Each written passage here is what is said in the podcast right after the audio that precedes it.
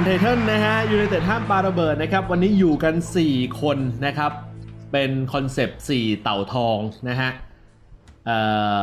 หายไปหนึ่งนะครับ ดังแล้วแยกวงไปละสำหรับทางด้านของออผู้จัดรายการสตรีเพียงคนเดียวของเรา เช็คเช่นคุณโต๊ดนะคุณโต้งพอจะแสดงความคิดเห็นได้ไหมครับว่าสาเหตุที่แท้จริงที่คุณโต๊ดหายไปในช่วงหลาย ๆ สัปดาห์นี้เกิดจากอะไร เขาไม่พอใจอะไรคุณหรือเปล่า ผมว่าปัญหาของของพี่โต๊ดเนี่ยไม่น่าจะไม่ใช่ไม่พอใจใครในในรายการพี่เอ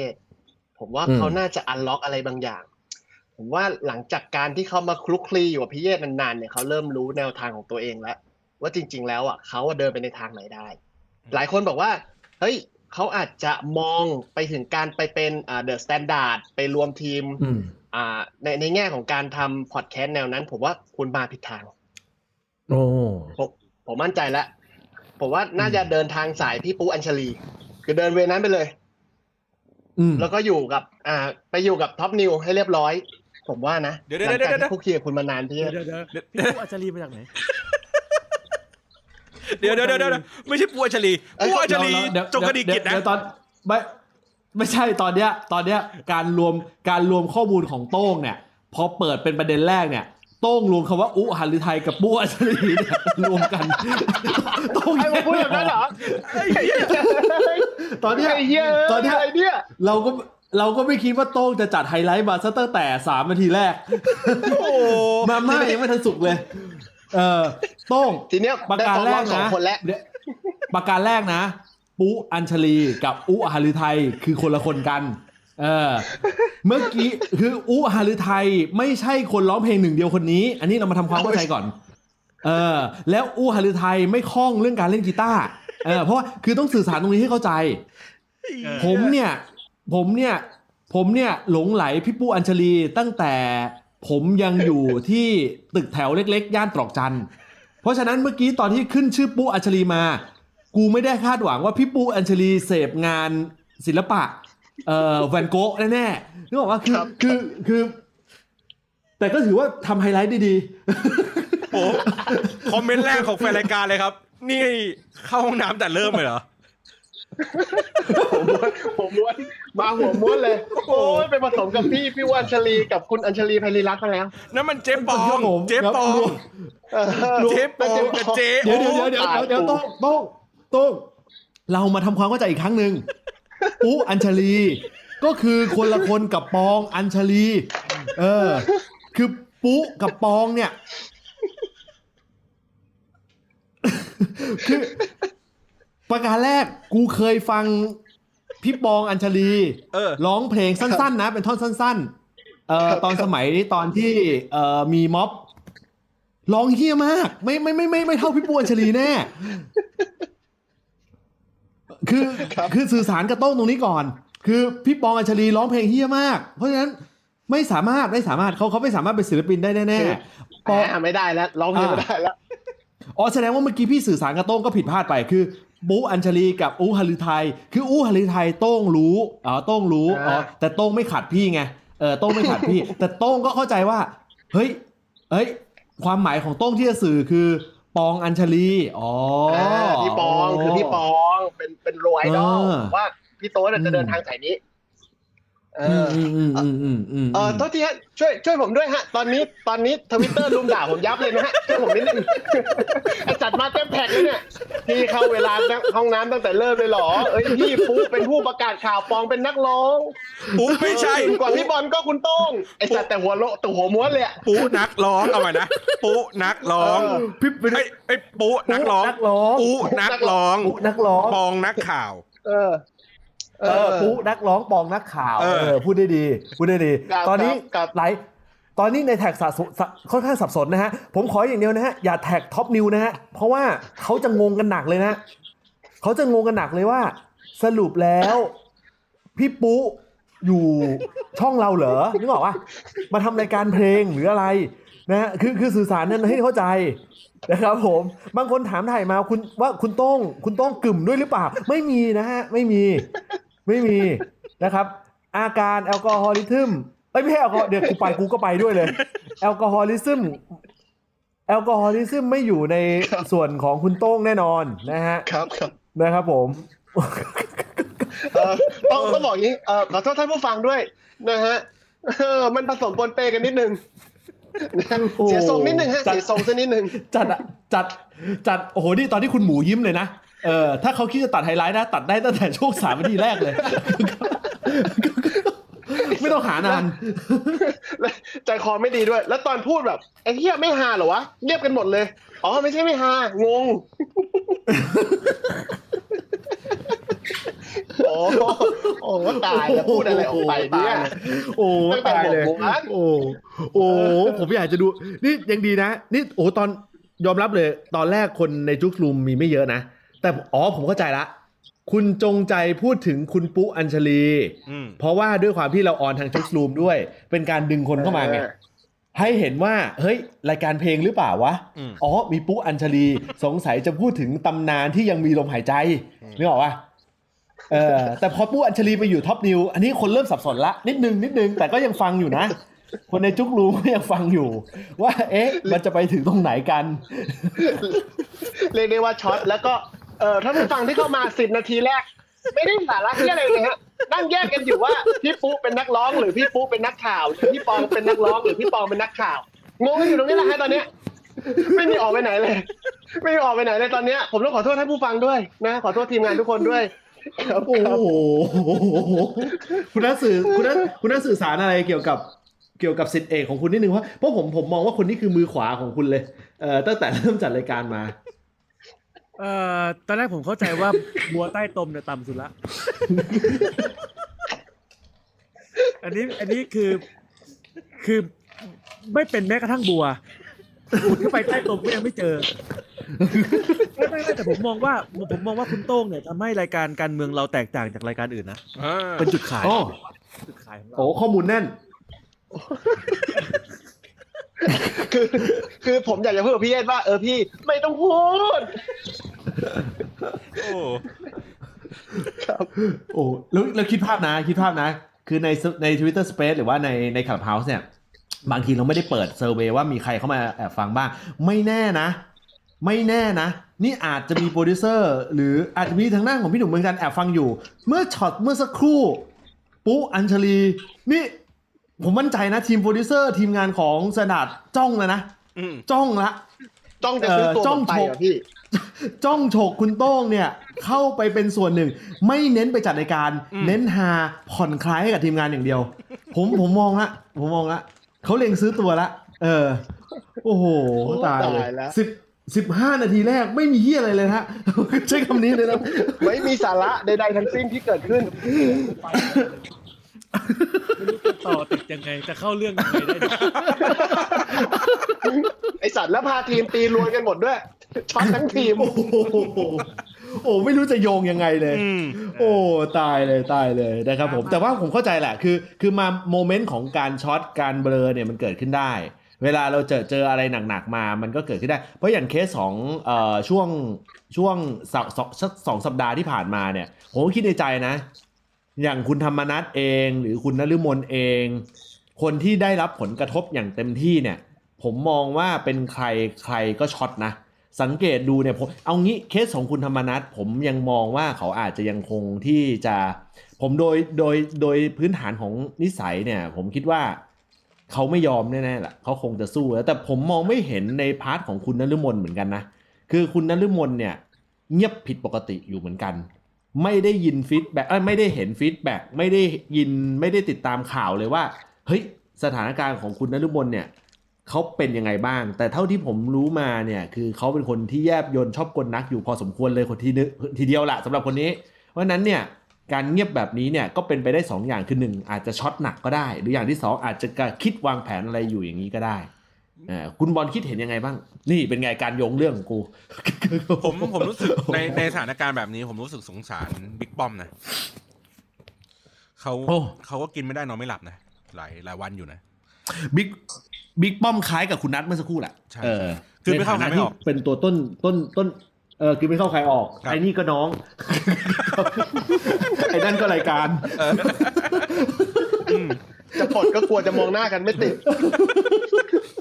เออ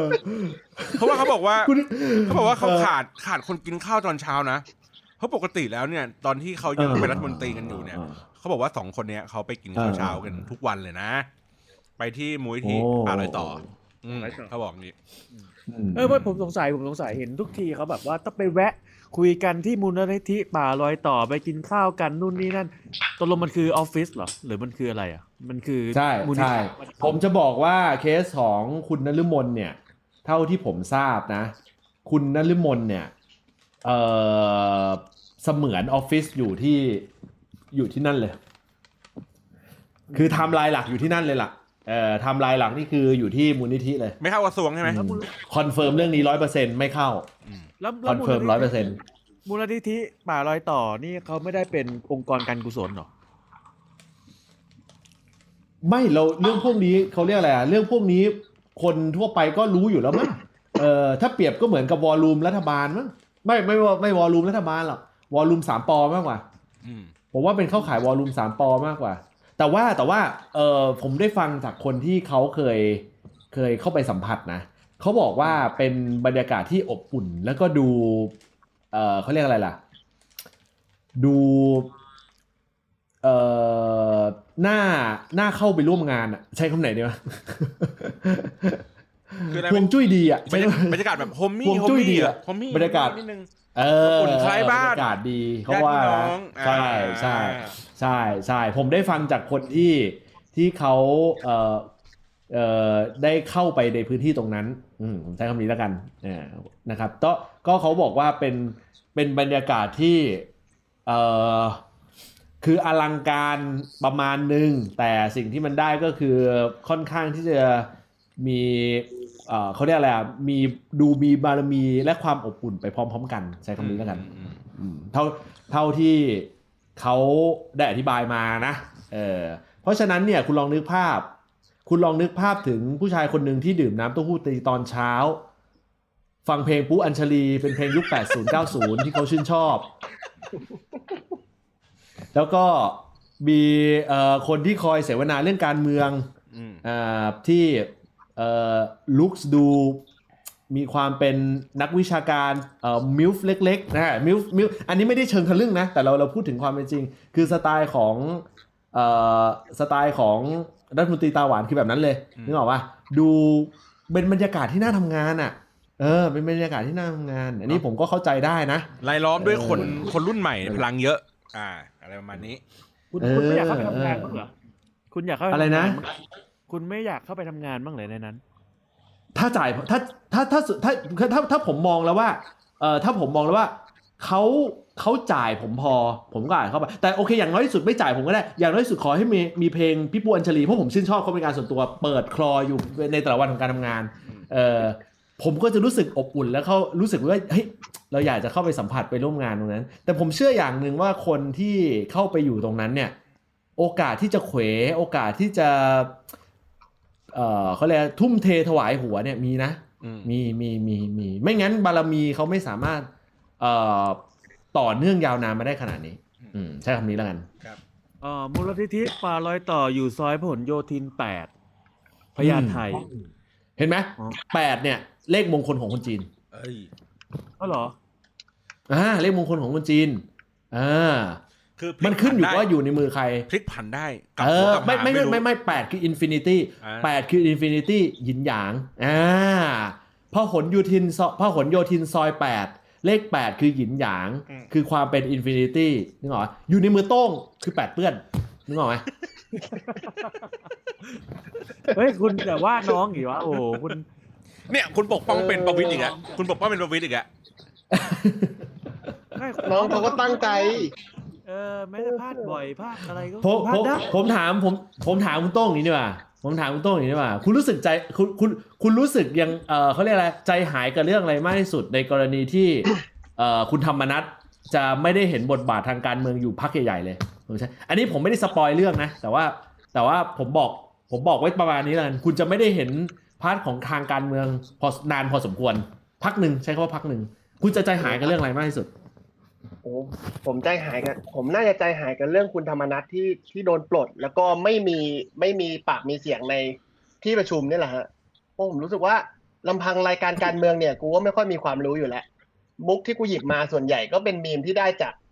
การอภิปรายต่าง ๆ พอไม่มีเขาเนี่ย ผมก็ไม่รู้จะเอามีมไหนมาเล่นเลยฮะคิดถึงเหมือนกัน แต่มือมีมที่คุณจัดมาตอนต้นรายการนี่ก็เรียกได้ว่ากินเวลาไปได้สิบนาทีกว่าเลยนะก็ถือว่ายอดเยี่ยมอ่านะใช่ฮะเออเออพี่เอ๊ะผมบอกเทคนิคอย่างนี้ฮะไอ้ต้นรายการไม่ใช่มีมฮะ ผมโง่เออนี่เป็นเทคนิคเลยครับพี่เอ๊ะโอ้โหโอ้โหบทบาทคมกายเออครับผมพี่ผมอยากให้ผมผมอยากให้คุณอยากให้ทุกคนติดตามกันต่อไปในเรื่องของเอางี้ผมสปอยไว้ให้นิดนึง เออผมอยากให้ทุกคนติดตามในเอ่อเรื่องของบทบาทการการขับออกจากพักอ่าการขับออกจากพักนะอ่าของทางด้านของสสพักเพื่อไทยใช่ไหมอืมว่ามันจะมามีผลต่อเนื่องถึงทั้งสองท่านนี้หรือเปล่าอ่าเออ ก็ผมคือคุณธรรมนัฐและคุณนฤมลผมเนี่ยตามข่าวอยู่นะ ว่าทางเพื่อไทยเนี่ย ไม่ได้ขับออกอืมให้พ้นสภาพความเป็นสสแต่แค่เหมือนฟรีซอะจับแช่แข็งเลยก็คือว่าในรอบหน้า เขาเป็นสสในเขตพื้นที่ไหนก็จะไม่ส่งเขาลงอ๋อคืออมไม่ได้เอาออกจากพักด้วย ใช่ เออ แต่ว่าอืมคือคืออืมหมายหัวไปเลยอืมว่าจะไม่ส่งคนเนี้ย ลงในเขตพื้นที่เดิมที่เขาเคยลง อืมอืมอืมอืมอืมอืมแล้วอย่างนี้เขาลาออกจากพักเองได้ไหมได้ได้ได้ยอมได้ยอมได้แต่แต่ลาออกแล้วก็ลาออกแล้วก็จะหลุดจากความเป็นสสไปอืมก็ไปวัดกันดูว่าใช่ระหว่างก็ต้องระหว่างคะแนนเสียงตัวเองกับคะแนนเสียงของพรรคอะไรจะทำให้ตัวเขาได้กลับมาเป็นอืมสสอีกทีหนึ่งอืมก็คือแช่แข็งไปเลยอืมอะผมผมขออืมแทรกเรื่องมูลนิธิป่ารอยต่อนิดนึงอ่าที่ตั้งมาอยู่ในกรมทหารราบแล้วอืมครับ เออ ก็ใกล้ๆบ้านนายกป่ะเป็ที่อ่าไม่แน่ใจว่าบ้านนายกอยู่ไหน อันนี้น่าจะอยู่แถวแถวสามเสนนะแถวตรงกรมทหารหลังทางอ่าหลังทางรถไฟอะอ่าอืมอ่าผมอยาก ผมอยากรู้ว่ามันมีเคยใครมีเอ่อมีใครเคยถ่ายรูปมาไหมเนี่ยผมกำลังหาในเว็บอยู่ แต่ผมเพิ่งรู้นะว่าเสียเจริญเป็นที่ปรึกษาด้วยเนาะอะไรนะ เสียเจริญไทยเบฟเป็นที่ปรึกษาด้วยนี่ เป็นหลายคนเอ่อถ้าเป็นหลายดูคนจากเป็นหลายคน ถ้าดูจากเป็นหลายพื้คนนดาดูจากเอ่อ Google Map นะ ผมว่าอยู่ใกล้ๆกัน ไม่ไกลจากบ้านนายก เพราะว่าในพื้นที่มูลนิธิป่ารอยต่อ 5 จังหวัดเนี่ย ใกล้ๆกับโรงเรียนจิตอาสา 904 ครับ อยู่ในรั้วเดียวกันเลยครับอืมอืมอืมอืมอยู่ในกรมทหารราบที่หนึ่งอืมมหาดเล็กรักษาพระองค์ อืมอืมอืมอืมอืมอืม แล้วก็คนคุมก็เป็นเป็นเป็นบิ๊กป้อมเนาะอ่า ใช่ไหมก็คืออือมอืม ดูจากชื่อแล้วอะมีแต่นายทหารหมดเลย แล้วก็จะมีคนที่ไม่ใช่ทหารอยู่แค่เนี้ย มีมีไทยเบฟมีอีกนิดหน่อย อธิบดีกรมป่าไม้อดีตนะ แล้วก็อะไรลองลองไปค้นหาดูอะไรเงี้ย อืมเออ มันน่าน่าไปเยี่ยมเหมือนกัน ผมว่าคนที่ คนที่เขาได้มีโอกาสไปเอ่อสัมเขาเรียกอะไรสัมภาษณ์ หรือใด ๆก็ตามเนี่ย แบบ Exclusive เนี่ย ถ้ามีเนี่ย อาจจะได้ไปสัมผัส แต่ผมก็มานั่งนึกย้อนว่า หรือว่ามันคือแดนสนธยา หมายความว่าไม่มีใครเคยเข้าไปเห็นนึกออกป่ะนอกเหนือไปจากคนที่มีกิจธุระ มีหน้าที่แล้วก็นำมาบอกเล่าต่อๆกันอ่า นี่ไงนี่นี่ไงนึกนึกนึกเห็นอยู่นี่เอ่อนี่คือมูลนิธิหรือถ้ำพญานาคครับโทษทีเออรูปใน Google ก็มีแต่รูปที่เป็นป้ายอยู่ข้างหน้านะป้ายอยู่หน้าใช่ไหมบ้านใช่ไหมอ่าอ่าเออเออข้างในก็อาจจะเป็นรูปแบบมอบแบบบริจาคเล็ก ๆ น้อยๆมีคนเออมายืนถือป้ายบริจาคอะไรหน่อยอะไรอย่างเงี้ยอืมอืมเออ ผมอยากเห็น ผมอยากเห็นห้องเยี่ยวเขาอะเออว่าแบบมีราวจับหรือเปล่า แค่นั้นเอง นาน่าจะมีแหละเพราะขนาดเดินยังต้องจับจับคนอื่นเลยอะแล้ว emergency เอ่อ emergency call อะปุ่มแดงอะปุ่มแดงอืปุ่มแบบฉุกเฉินอะฉุกเฉินเหมือนในในเวลาแบบเกิดอะไรขึ้นมาแล้ว ดึงปุ๊บ แล้วยังไงมันจะดังทั้งกลมหรือยังไง ไม่ไม่หรอกถ้าดังทั้งกลมเขาก็อาย อาจจะมีอืมบริการดเดินตามเข้าไปในห้องน้ำด้วย อืมอืมไปช่วยยกอย่างเงี้ยเหรอโอ้โอคิดดีไม่ได้เลย เผื่อมันมีเหตุฉุกเฉินอะไร คนสำคัญของประเทศคุณต้องดูแลเรื่องสุขภาพเขาอย่าให้มันแบบเขาเจ็บป่วยล้มตายไป มันจะมีผลต่อประเทศอืมเออคุณว่าเขานอนคนเดียวไหมเออผมผมผมถามคุณโต้งถามคุณบอลว่าคุณคิดว่าเขานอนคนเดียวไหมอืมรุ่นนี้แล้วเหรอพี่เยศรุ่นนี้ อันนี้โอ้โหครับครับผมโอ้นึกว่าพักรุ่นใหญ่ไปครับผมเออผมเออผมว่า ผมว่าเขาก็คงคือเขาก็คงนอนคนเดียวแหละ แต่ก็เอออาจจะมีอาจจะมีบอดี้การ์ดคอยแบบอยู่ไม่ห่าง อาจจะอยู่นอกประตู หรือว่าอาจจะมียามเฝ้าข้างนอก 24 ชั่วโมง แล้วก็ อืม ผมว่าน่าจะนอนคนเดียวนะ ไม่น่าจะไม่น่าจะมีใคร แต่ถ้าเป็นผมแล้วผมอยู่ในรุ่นนั้นเนี่ย ผมว่าอาจจะแบบต้องหาคนดูแลต้องต้องต้องต้องมีคนดูแลแหละ เพราะเราก็อายุปูนนี้แล้วอะไรเงี้ย ผมก็คุณเลยไม่แน่ใจคุณว่าเขามีหมอ คุณว่าเขามีหมออยู่ในอยู่ในมูลนิธิไหนไหมเออเอางี้ดีกว่าโอ้อาจจะแบบหมอและพยาบาลเครื่องช่วยชีวิตอะไรต่างๆ อยู่ในตรงนั้นเลยไหมน่าสนใจนะ ผมว่าต้องมีนะ แต่สิ่งที่น่าสนใจมากกว่ามีหมออยู่ในนั้นเนี่ย ผมอยากรู้ว่าเขาใส่เครื่องแบบอะไรตอนอยู่ในนั้นนะฮะเออเป็นเป็นที่น่าเป็นที่น่าคิดนะคือผมเข้าใจว่าทุกคนอาจจะมีหมอส่วนตัวไงอ่ารุ่นใหญ่ขนาดเนี้ยเออแต่เราอยากรู้ว่าเออแล้วเขาใส่เครื่องแบบแบบไหน ในการดูเสื้อแลยืดกางเกงขาสั้นหรือเปล่า เออ เป็นระดับเออประเทศขนาดนั้นน่ะซึ่งถ้าเป็นผมอยู่เออในรุ่นประมาณนั้นเนี่ยแน่นอนผมมีเครื่องแบบเฉพาะตัวอยู่แล้วอืมเออเออเออ ผมก็เลยรู้สึกว่า นั่นคือสิ่งที่น่าสงสัยมากกว่าว่า ถ้ามีพยาบาลส่วนตัวแล้วเนี่ยเขาใส่เครื่องแบบยังไง เออ คุณดูเว็บอะไรมาก่อนเข้ารายการปะโอ้ผมชอบการจูงเรื่องคุณนี่โอ้ครับครับคือเออคืออยากรู้ฮะแล้วที่พูดก็คือเชิงอิจฉาด้วยฮะอยากใหญ่แบบนั้นบ้างอะอะไรใหญ่ฮะอะไรฮะโทษทีเอออ๋อตำแหน่งฮะโทษทีครับพี่บอลเป็นตำแหน่งยิ่งใหญ่ครับผมครับผมว่าคือคือคือต้องบอกงี้นะฮะต้องบอกงี้ว่าเอ่อก่อนจะเข้าเขาเรียกอะไรก่อนจะเข้าคอนเทนต์หนักๆที่จะต้องทำความเข้าใจกันเยอะๆเนี่ย เราจะต้องผ่อนคลายกันทั้งมาก ๆ เลยทีเดียว เพราะว่าหลังจากนี้ก็ต้องพูดกันตรงอย่างตรงไปตรงมาว่า กว่าที่เราจะได้พูดถึงบิ๊กป้อมกันอีกครั้งหนึ่งเนี่ย คิดว่านะ คิดว่านะน่าจะเป็นตอนที่เขาเนี่ยอาจจะลาออกจากกรรมการบริหารพัก อันนี้ผมพูดเกิดเกินกับคุณไว้ก่อนเลยลาออกจากหัวหน้าพักเลยเหรอเอ้ยลาออกจากหัวหน้าพักเออลาออกจากหัวหน้าพักใช่ใช่ลาออกทำไมใช่อะลาทางเทคนิค คืออ๋อเพื่อที่มันจะไปรับตำแหน่งอื่น ไม่ไม่ไม่ไม่ไม่เขาต้องลาลาเพราะว่าเนื่องจากว่าเอ่อ ในส่วนของคุณธรรมนัทคุณนฤมลแล้วก็อีกคนหนึ่งผมจำชื่อไม่ได้ที่เป็นนายทะเบียนเอ่อเอ่อที่เป็นนายพรรคเหรอที่เป็นทะเบียนพักหรืออะไรทุกอย่างอะเออเป็นเครือของคุณธรรมนัทหมดเลย แล้วก็ในกรณีที่เอ่อมันจะรันพักการเมืองเนี่ยขาดสามคนขาดสามตำแหน่งเนี้ยไม่ได้ มันจะเป็นเออแท็กอันนี้ติกอันนี้อันนี้เขารู้กันอยู่แล้ว มันจะเป็นแท็กติกแบบเอ่อพวกพักการเมืองพวกพักเพื่อไทย ก็คือคนที่มีบทบาทจริง ๆ อะ เขาจะไม่ให้รับตำแหน่งพักอืมเพราะว่าถ้าเกิดอุบัติเหตุทางการเมืองเนาะแบบเหมือนเอ่อโดนยุบพักอืมอะไรอย่างเงี้ยเขาจะได้ไม่มีเอี่ยวอืมอย่างเช่น อ่า คุณหญิงสุดารัตน์อย่างเงี้ยก็จะเป็นประธานยุทธศาสตร์อืมประมาณนี้เอออมแต่ว่าในข่าวแต่ว่าล่เคสุสดของพลังประชาเอออืมในข่าวล่าสุดก็คือว่าเขาบอกว่าบิ๊กป้อมเนี่ยขอธรรมนัตให้อยู่ต่อเป็นเลขาที่การพัก ให้เตรียมสู้ศึกเลือกตั้งอืมท้องถิ่นจนไปถึงเลือกตั้งใหญ่ นี่ อันนี้คือของอืมเอ่อทวิตเตอร์ของคุณวาสนานานุ่วมเมื่อชั่วโมงที่แล้วอืมอืมอืมครับ ก็ก็ตอนนี้คุณวาสนาพูดอะไรก็ตีตรงข้ามได้เลยอ่าหมายถึงผลลัพธ์ผมผมไม่ได้หมายถึงว่าเขาโกหกนะแต่หมายความว่าผลลัพธ์มันออกมาจะตรงข้ามกันได้เลย เออเอออย่างเช่น ยืนยันว่าปลองดองกันดีไปดูรูปสิ นึกออกป่ะกอดกันโคตรปลอมเลยนึกออกป่ะเออโอ้กอดกันปลอมมากนึกออกไหมคือคือคือคือมันมันจะเป็นลักษณะอย่างนี้แหละแต่ว่าประเด็นหลักมันอยู่ตรงนี้ เมื่อกี้ที่บอลบอกมาเนี่ยเอ่ออันนี้เดี๋ยวพอพอดีเดี๋ยวมันจะเข้าสู่เรื่องหมดเลือกตั้งได้เลยอืมก็คือว่าในเคสของสามตำแหน่งเนี่ยถ้าเป็นพักอื่นนะใช่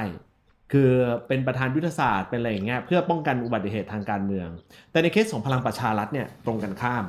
เคสของพลังประชารัฐเนี่ยเขามั่นใจอยู่แล้วว่าพรรคของเขาไม่มีทางเกิดอุบัติเหตุทางการเมือง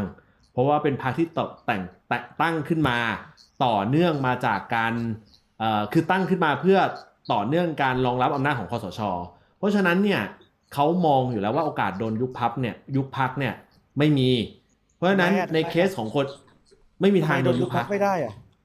อ้าวเราไม่ได้ใช้กฎเดียวกันเหรอ ใช้กฎเดียวกัน แต่ว่า VAR ไม่ VAR มันมีอยู่ในบางสนามเท่านั้นนึกออกไหมเออ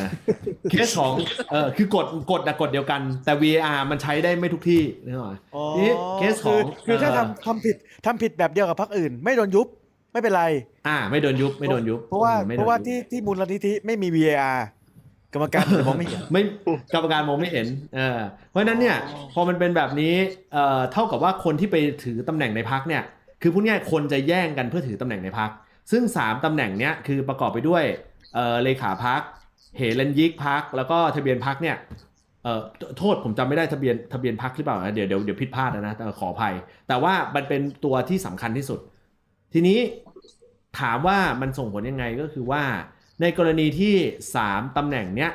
ไม่มีการขับเคลื่อนงานด้านการเมืองให้กับพรรคหรือใด ๆ ก็ตามเนี่ยไม่ว่าจะยังไม่ไม่ต้องพูดถึงเรื่องการประสานสสเอาเรื่องแค่เซ็นเอกสารก็ตามเนี่ยในแต่ละเดือนเนี่ยผลลัพธ์ที่เกิดขึ้นเนี่ยก็กระทบแล้ว เกิดผีบ้านมีคนไปร้องว่าพรรคพลังประชารัฐไม่ส่งงบการเงินของพรรคการเมืองอย่างเงี้ยเออมึงโดนยุบพรรคขึ้นมาแบบง่ายๆเลยนะ ทั้งที่ถึงต่อให้มึงจะไม่มี VAR ก็ตามอะแต่มันผิดซึ่งหน้าไงนึกออกว่าเออเพราะฉะนั้นเนี่ยเออมันเลยเป็นสิ่งที่สำคัญเขาถึงได้ประเมินกันว่า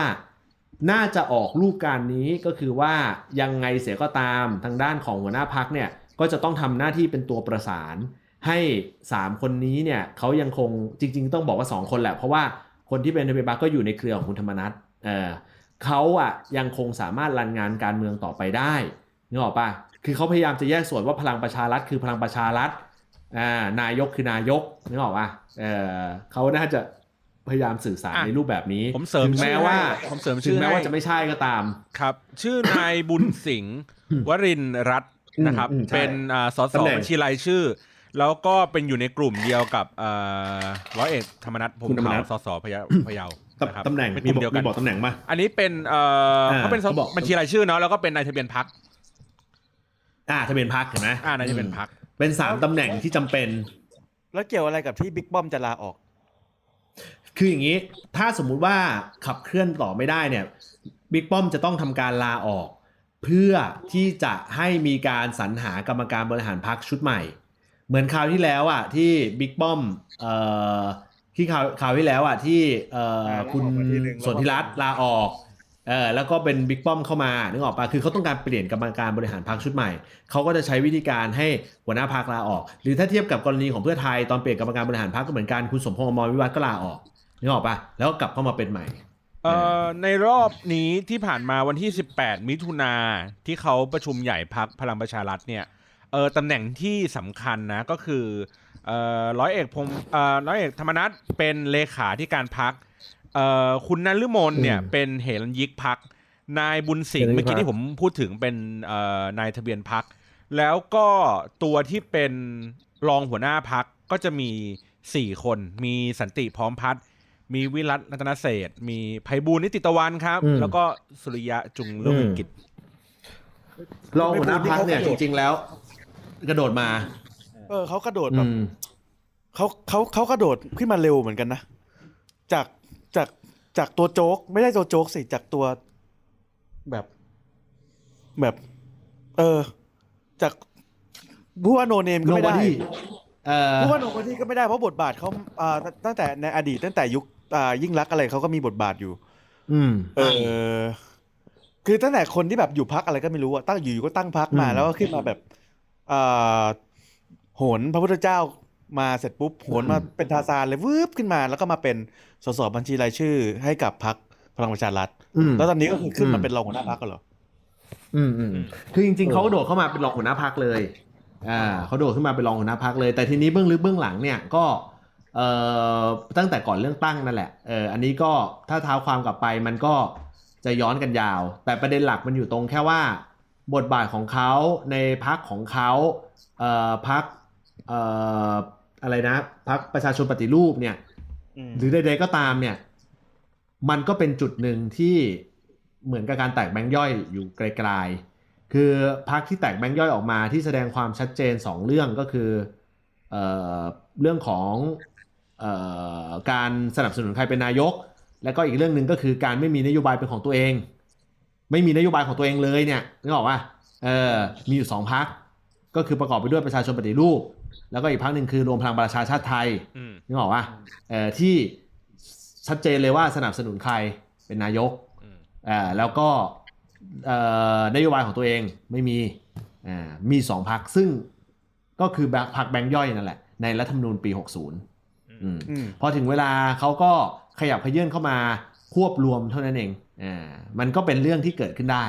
อ่าถ้าถามถ้าถามในมุมของแบบตามรัฐธรรมนูญกฎตามตามรัฐธรรมนูญนะ ถึงแม้มันจะงงงๆหน่อยเสียก็ตามนึกออกปะอ่าบางคนอาจจะเซอร์ไพรส์ว่าเฮ้ยคุณอยู่พักเล็กแล้วอยู่ดีๆคุณโดดมาเป็นรองหัวหน้าพักได้ยังไง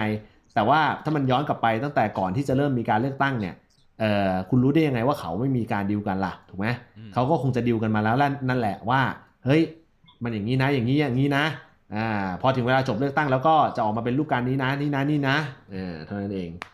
อืมอืมนะหรือว่าหรือว่าเอ่เป็นอเพราะว่าเขาแบบทำดีได้ดีไงเขาเป็นแบบชาวพุทธมึงคิดมึงมึงคิดไอ้นี่เกินไปนึกออกปะหลายครั้งนะที่ทำดีก็ไม่ได้ดี มึงดูสินึกออกปะมึงไว้ใจโต้งขนาดไหน แล้วดูโต้งทำกับมึง อันนั้นนะเขาก็ทำดีเอออันนั้นอันนั้นเรียกทำดีได้ดีไม่ได้ อันนี้ต้องเรียกว่าชาวนากับงูเห่า เอางี้ดีกว่า ก่อนที่เออเราเอ่อในช่วงเนี้ยเราจะพูดถึงเรื่องของ content หลักเลยที่ที่หลายคนน่ะสงสัยกันโต้งเนี่ยอาจจะไม่ได้ติดตามเรื่องของข่าวสารแบบ real-time แต่ต้องถามอย่างนี้ว่าในมุมของโต้งตอนรัฐธรรมนูญ 60 เนี่ยโต้งคิดว่ามันจะเจอปัญหาอะไรบ้างเออ เมื่อตอนเลือกตั้งหมายถึคงว่ารั้งที่แล้ว กติกาของการเลือกตั้งใช่ไหมพี่ใช่ เลือกตั้งครั้งล่าสุดที่ผ่านมา เอาแบบมุมชาวบ้านที่สุดก่อนเลย เออ คือคือถ้ามุมชาวบ้านน่ะสำหรับผมอะผมอะอาจจะไม่ได้ติดตามละเอียดเนาะว่าแบบเอ้ยทำไมอืมแม่งถึงมีกติกาแบบนี้ออกมาแต่แต่กติกาที่ออกมา ผมว่ามุมชาวบ้านเนี่ยแม่งมองได้อยู่เรื่องหนึ่งอะคือความไม่เป็นธรรมหรือมันมีการ set up production อะไรบางอย่างเกิดขึ้นแล้วอืมตั้งแต่การ set up สว250คนมานั่งโหวตว่า ภายใต้นั้นจะต้องจะต้องมีเสียงเหล่านั้นในการเลือกของพรรคที่จะเป็นนายกรวมถึงภายใต้สว250คนนั้น จะต้องเป็นคนดีอืมคือไอ้เรื่องเนี้ยแม่งชาวบ้านมองจากดาวอังคารก็รู้แล้วว่าโอ้โหไอ้เฮียมึงมีมึงมีการจัดตั้ง อีกอย่างหนึ่งคือสวอืมที่มึงคัดเลือกมาเนี่ยแม่งเป็นกลุ่มคนที่แบบกูว่าไม่ได้เป็นคนเลือกอะ มึงก็จัดตั้งกันเอง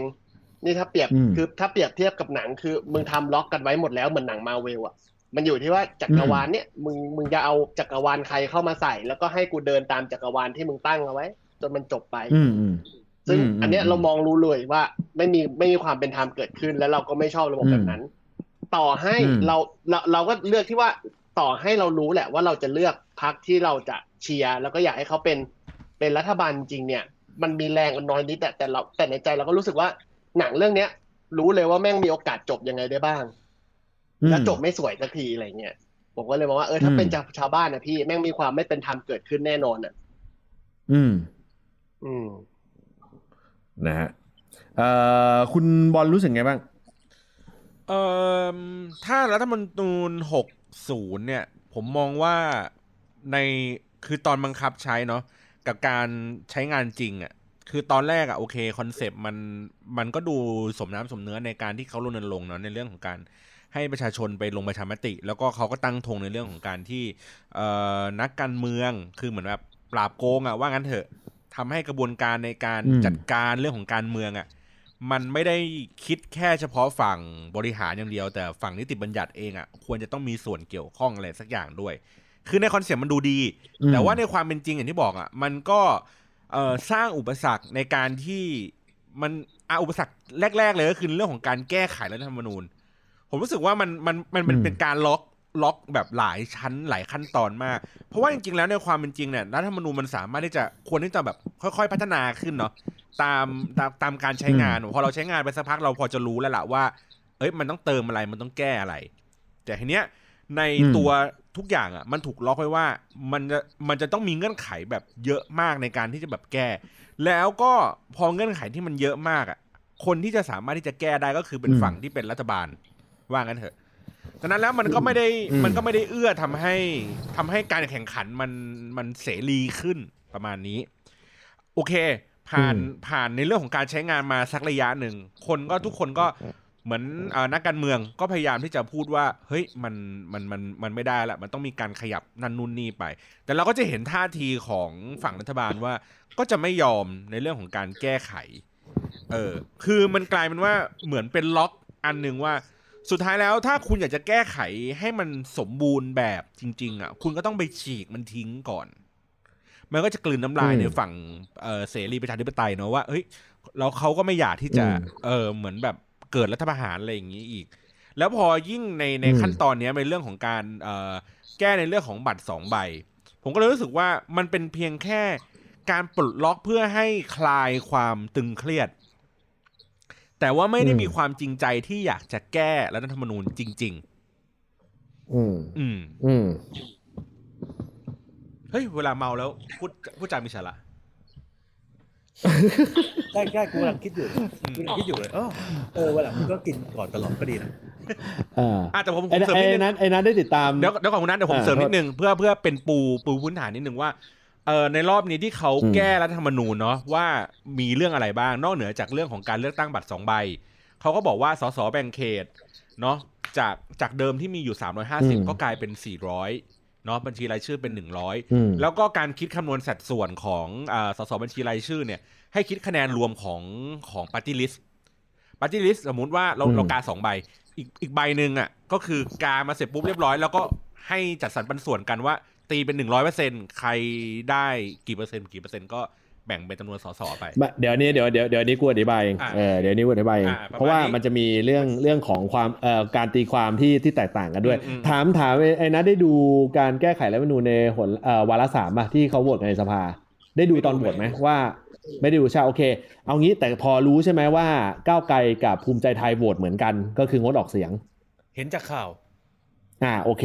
ถาคำถามนี้ก่อนว่างงหรือไม่งง งงหรือไม่งงไม่กับเรื่องนี้ ไม่งงคือคือเรื่อง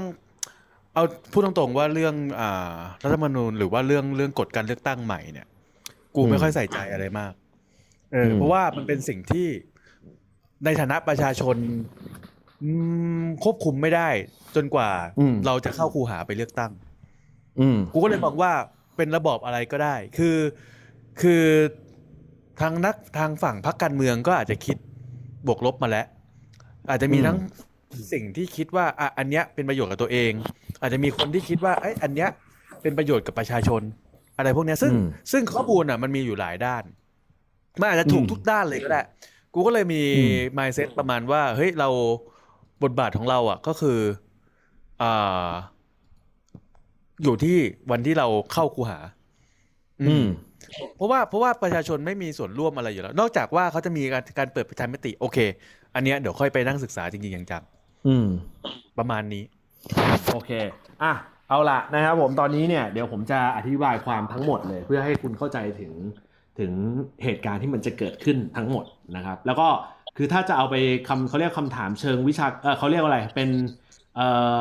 การอธิบายเชิงวิชาการวิเอ่อวิชาการแบบจัดๆเนี่ย สามารถไปหาฟังดูได้นะครับ ก็จะมีอยู่เยอะมากเลย แต่ที่จะพอเข้าใจง่ายหน่อยก็จะเป็นของอาจารย์สมชัยศรีสุริยกรอดีตกกตอันนี้ก็พอจะเข้าใจง่ายดี แต่ว่าแกไม่ได้อธิบายเป็นลักษณะแบบอธิบายยาวๆ คือเป็นการอธิบายโดยที่มีคำถามถามมา เพราะฉะนั้นเนี่ยมันก็จะไม่เขาเรียกไม่ได้ไม่ได้ลงละเอียดมากนักในเรื่องของการได้เปรียบเสียเปรียบในแต่ละพักเอาล่ะคราวนี้ผมจะแจงอธิบายเหตุอธิบายทั้งหมดตามนี้ เออระบบการเลือกตั้งของของเราเนี่ยในปีเมื่อตอนปี 40 เป็นระบบการเลือกตั้งแบบบัตร2ใบนะก็คือเลือกสสหนึ่งคน แล้วก็เลือกพักอีกหนึ่งคน หลังจากนั้นเนี่ยมันมีการแก้ไข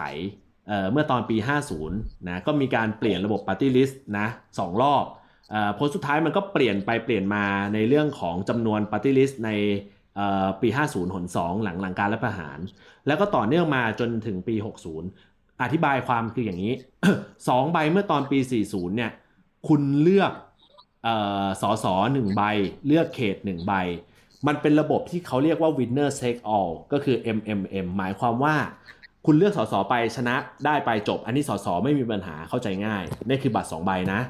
แต่ในแบบเขตเนี่ย ในแบบเขตเนี่ย ระบบของมันคืออย่างนี้ เมื่อคุณเลือกใบที่ 2 ที่เป็นเลือกพักที่ชอบไปปุ๊บเนี่ยเขาจะรวมคะแนนทั้งหมดเลยว่า คะแนนของพักที่ชอบที่คุณชอบที่คุณเลือกไปอะถือเป็นสัดส่วนกี่เปอร์เซ็นต์ของจำนวนคนที่เลือกทั้งหมด เช่น คนเลือกไปทั้งหมด 30%อ่าของจำนวนคนที่เลือกทั้งหมด เท่ากับระบบ Party List เนี่ยหากมีสสหนึ่งร้อยคน คุณจะได้ไปเลย 30 คน คิดกันง่าย ๆ คือแบบนี้ นั่นคือสิ่งที่ตรงตัวไปเลย นั่นเขาเรียกว่าระบบ winner take all ก็คือระบบ MMM นั่นคือระบบปี 40 ทีนี้ ตัวนี้เนี่ยมันก็จะมีข้อดีและข้อเสียที่แตกต่างกัน ที่ชี้แจงอย่างนี้เป็นเพราะว่า กระทั่งไอรอเอง ร่างที่เขานำเสนอเข้ามา แล้วปรากฏว่าตีตกถูกตีตกไปโดยรัฐสภาและสวเนี่ยผลสุดท้ายเลยไม่ได้เอาข้ามาพิจารณาเองเนี่ยเขาไม่ได้เห็นด้วยกับระบบแบบนี้ เขาเห็นด้วยกับบัตร 2 ใบ แต่ว่าเขาพยายามหลีกเลี่ยงเรื่องของคำ คำที่ถูกนิยามว่าเผด็จการรัฐสภา คือพูดง่ายๆคนไหนที่ชนะ คุณจะชนะไปทั้งหมดจนฝ่ายค้านอ่อนแอมาก นี่คือระบบที่ภาคประชาชนส่วนหนึ่งใช้คำนี้แล้วกันภาคประชาชนส่วนหนึ่งเนี่ยเขามองว่าผลสุดท้ายเนี่ยในอนาคตจะเป็นปัญหา และก็จะนำมาซึ่งการปฏิวัติได้อีก คราวนี้มาปี 60 ปี 60เนี่ยระบบเนี่ยมันเป็นระบบที่ชื่อว่า MMA อธิบายความง่ายๆ ก็คือว่าเป็นระบบการเลือกตั้งแบบใช้บัตรใบเดียว คุณเลือกได้หนึ่งใบเท่านั้นโดยที่หนึ่งใบนั้นเนี่ยจะเป็นเสมือนตัวแทนทั้งสสและก็เป็นทั้งพักด้วย ยกตัวอย่างเช่น สมมุติว่าไอ้นัทอยู่พักเอ่อก้าวไกล ยกตัวอย่างนะเอ่อคนเข้าไปเลือกนัดปุ๊บเนี่ยก็จะได้สสละคุณได้คุณแข่งในเขตของคุณละ ถ้าคุณชนะปุ๊บจบ อันนี้คือเป็นพื้นฐานเหมือนกัน แต่ประเด็นมันอยู่ตรงที่ว่า คะแนนที่คุณเลือกไปปุ๊บเนี่ยมันจะถูกนับเป็นคะแนนของพรรคด้วย แต่เมื่อนำไปนับเป็นคะแนนของพรรคเนี่ยเขาไม่ได้หมายความว่าพรรคเอ่อพรรคของคุณถูกเลือกไปเยอะเท่าไหร่ แล้วเอาไปคิดเป็นเปอร์เซ็นต์เหมือนกับระบบเมื่อตอนปี 40 แต่เขาจะคิดแบบนี้ เขาจะคิดว่าในจำนวนทั้งสภาเนี่ยมันมีสสเท่าไหร่ ในจำนวนทั้งสภาของเราเนี่ยมันมีสสคือ 500 คน เขาก็จะตีว่าเฮ้ยจำนวนสสที่คุณควรจะได้เนี่ยคือเท่าไหร่อะ สมมุติว่าคุณได้ 30 คนเอ้ย30%โทษ คุณได้30%เปอร์เซ็นต์เหมือนแบบแรกนะ เหมือนปี40คุณคนเลือกออกไปเยอะมากเลย ได้ไป30%เปอร์เซ็นต์เขาจะเอา30%เปอร์เซ็นี่ยไปเฉลี่ยจาก500เท่ากับว่าในพักเนี้ยควรจะมีสสได้สูงสุดไม่เกิน 150 คน คราวนี้ก็จะมาดูแล้วว่ามึงชนะเขตเยอะแค่ไหน ถ้ามึงชนะเขตยังไม่ถึง 150 เขาก็จะเติมสอสอลงไปให้จนถึง 150 เป็นสอสอปาร์ตี้ลิสต์แต่ถ้าเกินไปแล้วจะถือว่าเป็นศูนย์กรณีนี้เนี่ยมันก็คือเป็นแบบเพื่อไทยเมื่อคราวที่แล้ว ที่ชนะสอสอเขตเยอะ แต่ในขณะเดียวกันในภาคอื่นๆ คนก็เลือกพักอื่นเยอะด้วย แล้วในขณะเดียวกัน อันดับ 2 อันดับ 3 ที่เขาเลือกมาคะแนนก็ไม่ทิ้งห่างมากนัก นี่แหละที่เขาเรียกว่าคะแนนน่ะจะได้ไม่ตกน้ำนี่คือระบบเมื่อปี 60 แต่ปัญหาที่มันเกิดขึ้นก็เป็นเพราะว่ามันถูกเอาไปคิดแล้วมันมีเศษส่วนเต็มไปหมด แล้วก็ปัดเศษกันมั่วชิบหายวายป่วงเพราะมันเป็นระบบบัตรใบเดียว มันก็เลยนำมาซึ่งคำว่าสอสอปัดเศษ คราวนี้ไอ้แก้รัฐมนูญหนเนี้ยมันแก้เรื่องนี้ เขายื่นเข้าไปเนี่ยคือจะปรับจำนวนสสให้เป็นแบบเดิมคือ 400 กับ 100 เหมือนกับตอนปี 40 แบ่งระบบเลือกตั้งออกเป็น 2 ใบเหมือนเดิม คือเลือกคนที่ชอบกับพรรคที่ใช่ คนที่ใช่พรรคที่ชอบก็แล้วแต่ละนะแบบเดิม แต่มันมีจุดเล็กๆ คืออย่างนี้ จุดเล็กๆก็คือว่าในการแก้ไขครั้งเนี้ยมันแก้ไขแค่ 2 เรื่องนี้เท่านั้น แต่ไม่ว่าจะเป็นระบบการคิดคะแนน ระบบการแบ่งเขตต่างๆ การประกาศผลและอีกมาตราอื่นๆ อีก 6-7 มาตราเนี่ยมันไม่ได้ถูกเอามาแก้ด้วย พอมันไม่ได้ถูกเอามาแก้ด้วย นั่นหมายความว่าอะไร นั่นหมายความว่ามันมีโอกาสที่จะออกมาเป็นรูปการแบบนี้ คือจำนวนสสเขตมี 400 คนจำนวนสส party list มี 100 คนเหมือนปี 40 บัตรเลือกตั้งมี 2 ใบเหมือนปี 40 แต่คิดคะแนนโดยที่เขาจะดูว่าไอ้บัตรเลือกตั้งใบที่ 2 เนี่ย ที่เลือกพักที่ชอบเนี่ย แทนที่จะบอกว่าเฮ้ยคุณเลือกมาทั้งหมดกี่เปอร์เซ็นต์ เช่นได้ 30%คุณเอาสสไป 30 ที่นั่ง มันจะไม่ใช่แบบนั้น มันจะกลายเป็นว่าเฮ้ย คุณเลือกพักที่ชอบเนี่ย คุณเลือกกี่เปอร์เซ็นต์ สมมุติได้ 30%เขาก็จะดูเลยว่า จำนวนสสทั้งหมดคือ 500 คน เท่ากับว่าทั้งสภาควรจะมีสสของพรรคคุณน่ะไม่เกิน 150 คนนะ เหมือนระบบปี 60 ก็จะกลายเป็นว่าถ้าสมมุติว่าพรรคที่ชนะสสเขตเยอะ แล้วได้เกิน 150 ที่นั่งไป ถ้ามีนะใช้คำนี้ได้เกิน 150 ที่นั่งไปแล้ว ก็มีโอกาสที่จะได้ปาร์ตี้ลิสต์เป็นศูนย์เหมือนเดิม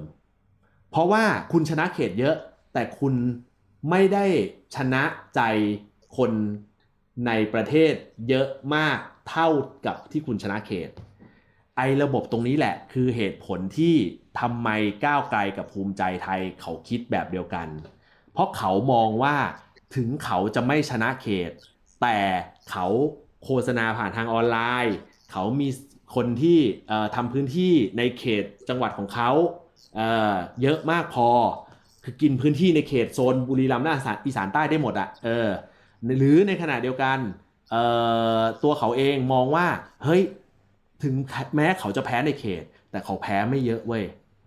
นั่นหมายความว่าพอถึงเวลาจริงๆ เขาก็จะต้องได้สสปาร์ตี้ลิสต์เยอะด้วยในระบบบัตร 2 ใบ เพราะคนน่าจะเลือกใบที่ 2 กับเขาเยอะ เขาถึงเลือกที่จะงดออกเสียง ถามว่าทำไมเขาถึงงดออกเสียงคือ เขาเห็นด้วยกับบัตร 2 ใบ แต่เขาไม่เห็นด้วยถ้าการคิดคะแนนจะเป็นไปในรูปแบบของปี 40 เขาถึงเลือกงดออกเสียง แสดงว่าอ่าแสดงว่าบางคนเอกี้ถามว่าทำไมไม่อะแสดงว่าโทษสามบางคนถามว่าเออทำไมเขาไม่เลือกว่าไม่เห็นด้วยเลยล่ะ เป็นเพราะว่าทั้งสองพักเขามองว่าการตีความแบบพักเพื่อไทย หรือกระทั่งไม่ไม่ไม่กระทั่งไม่ได้ เพราะกูคิดว่าเรื่องนี้พลังประชารัฐกับประชาธิปัตย์รู้ แต่เพื่อไทยยังไม่รู้ เขามองว่าไออีกหกข้อที่เหลือที่ต้องแก้เนี่ยมันแก้ไม่ได้อะบางคนถาม เอ้าถ้าอย่างนั้นก็ไปแก้แล้วดิ เออ มันก็ต้องแก้ได้สิ มันแก้ไม่ได้ ถามว่าทำไมมันถึงแก้ไม่ได้ เป็นเพราะว่าเนื่องจาก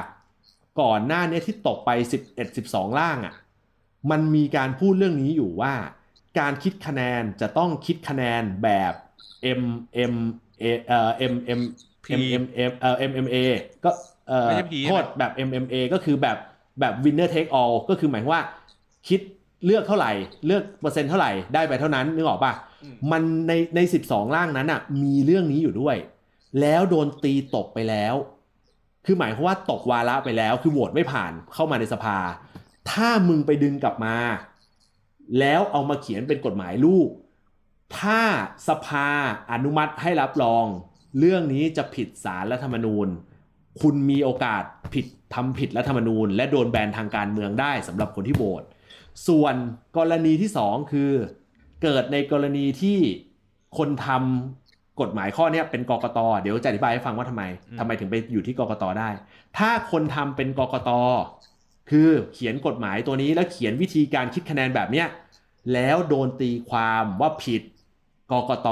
ติดคุก เหมือนกับตอนที่เอ่อประชาธิปัตย์ถอนตัว แล้ว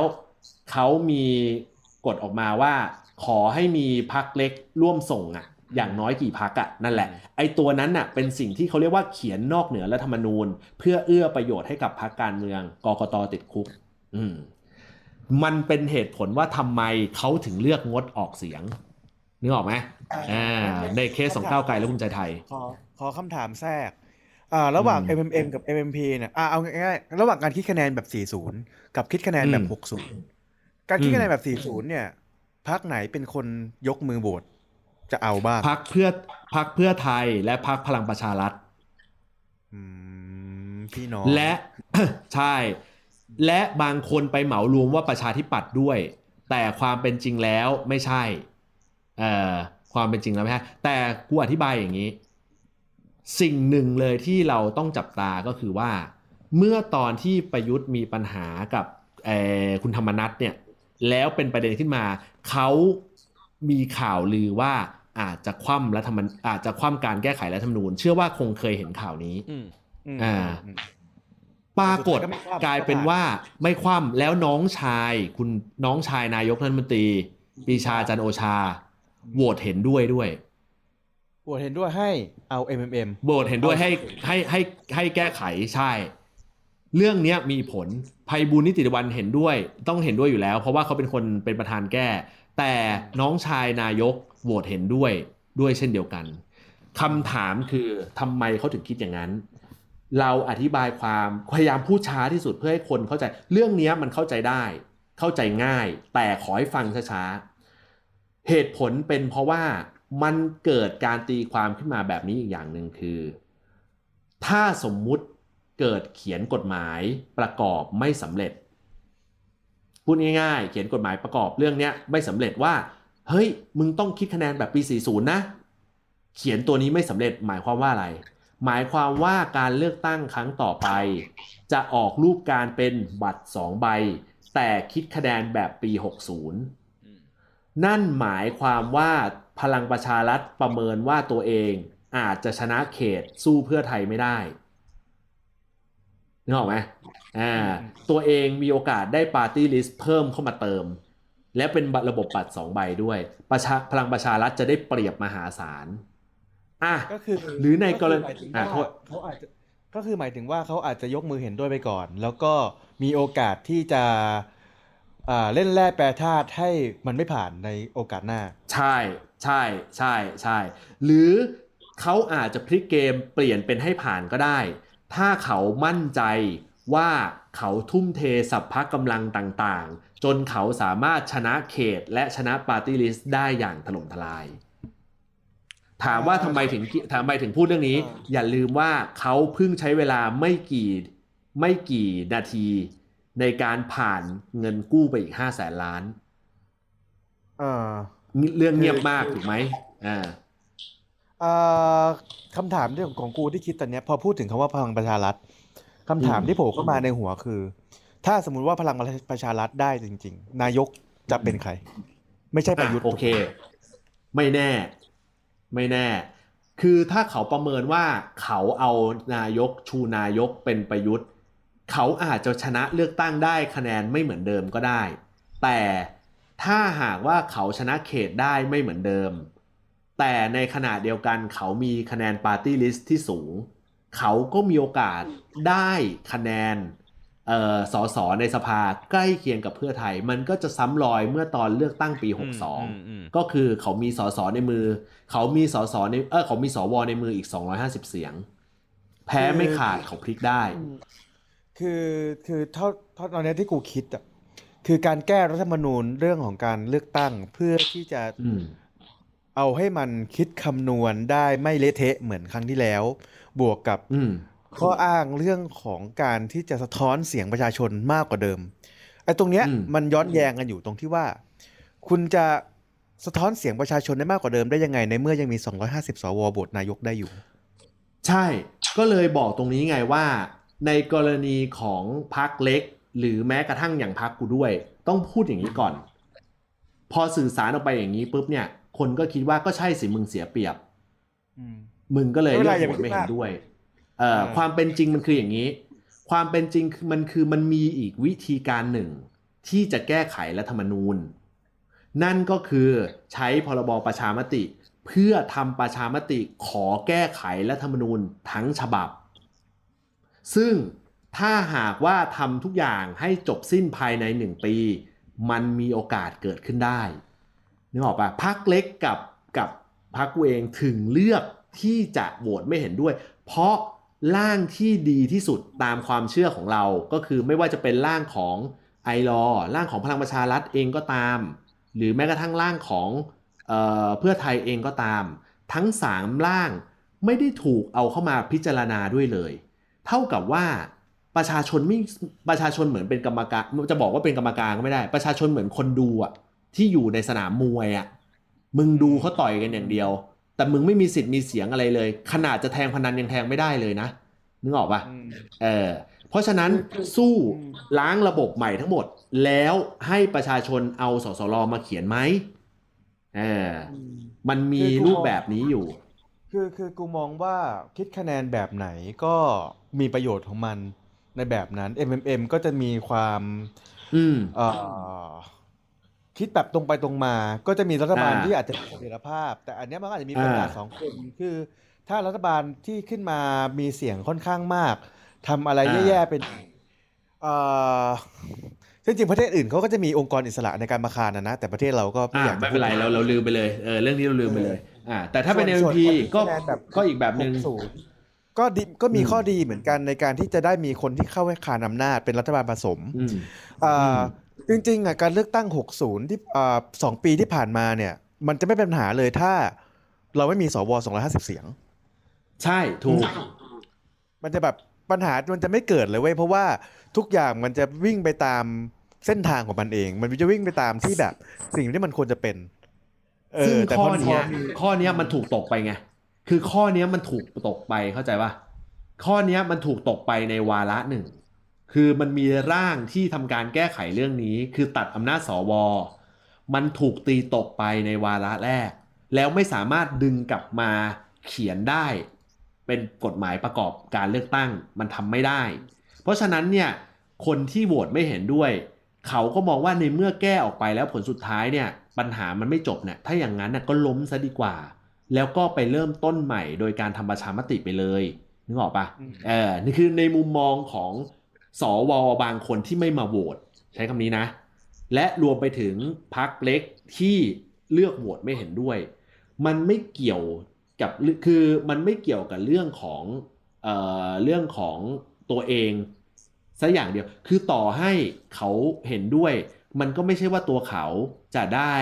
สสเพิ่มขึ้นมาอีก 10 20 เสียงนะ ก็เปล่า หรือเขาโหวตไม่เห็นด้วยแล้วเปลี่ยนไปตามที่เขาคิด ก็ไม่ได้หมายความว่าเขาจะได้เสียงขึ้นมาเป็น 20-30 เสียงก็เปล่า แต่ว่ามันมีมุมมองแบบนี้อยู่ ซึ่งเรื่องนี้สวบางคนก็รู้ตัว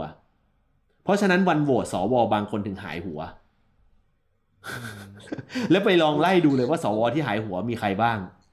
บางคนน่ะระดับท็อปอืมคือกูอะก็แบบมองว่า เออไม่ว่าสุดท้ายแล้วมันจะผ่านเป็นใช้หลักเกณฑ์แบบไหนคิดอะถ้ามันยังมีสวอยู่มันก็เท่านั้นวะมันก็ไร้มันไม่อยจบมันก็เท่านั้น ใช่เออไม่ต้องแก้ก็ได้ ใช่ เพราะฉะนั้นถึงได้พูดไงบอกว่าเรื่องเนี้ย เรื่องเนี้ย คนน่ะ ที่มันต่อสู้ไม่ได้ เป็นเพราะว่าเนื่องจากเพื่อไทยอะไปเล่นด้วยเข้าใจปะเพื่อไทยเองมั่นใจว่ามีสวก็ช่างแม่ง กูชนะอยู่แล้ว หรือหรือเออหรือเพราะว่า หรือเพราะว่า เออหรือเพราะว่าครั้งต่อไป สวจะไม่ได้เลือกประยุทธ์ สมมุติว่าถ้าเป็นประยุทธ์อะนะสองร้อยห้าสิบอืมเสียงแบบเทกาอืม อืม หรือเขามองว่า เฮ้ยสสวณเวลานั้นกับสวละณอืมอนาคตเนี่ย จะมีอืมความจะมีดีลที่แตกต่างกัน คือถ้าถามกูนะเอ่อขนาดธรรมนัตอะที่ close กับพลังประชารัฐขนาดนั้นอะเอ่อทุกอย่างยังเปลี่ยนไปได้เลย เพราะฉะนั้นเนี่ยมันไม่มีใครที่ยึดโยงการเมือง โดยฝากอำนาจ เอ้ยฝากความหวังไว้กับคนที่ถืออำนาจอยู่แล้วหรอก หมายความว่ากูเชื่อว่าเพื่อไทยไม่ได้คิดแบบนั้น เพื่อไทยคิดแค่อย่างเดียวคือตัวเองอะชนะได้ เพราะว่าครั้งที่แล้วไทยรักษาชาติโดนยุบใช่ไหมใช่เขามองว่าตัวเองสู้แบบไหนก็ชนะ เขามั่นใจเรื่องนี้มาก เขามั่นใจมาหลายปีแล้วนะ กูเห็นอืม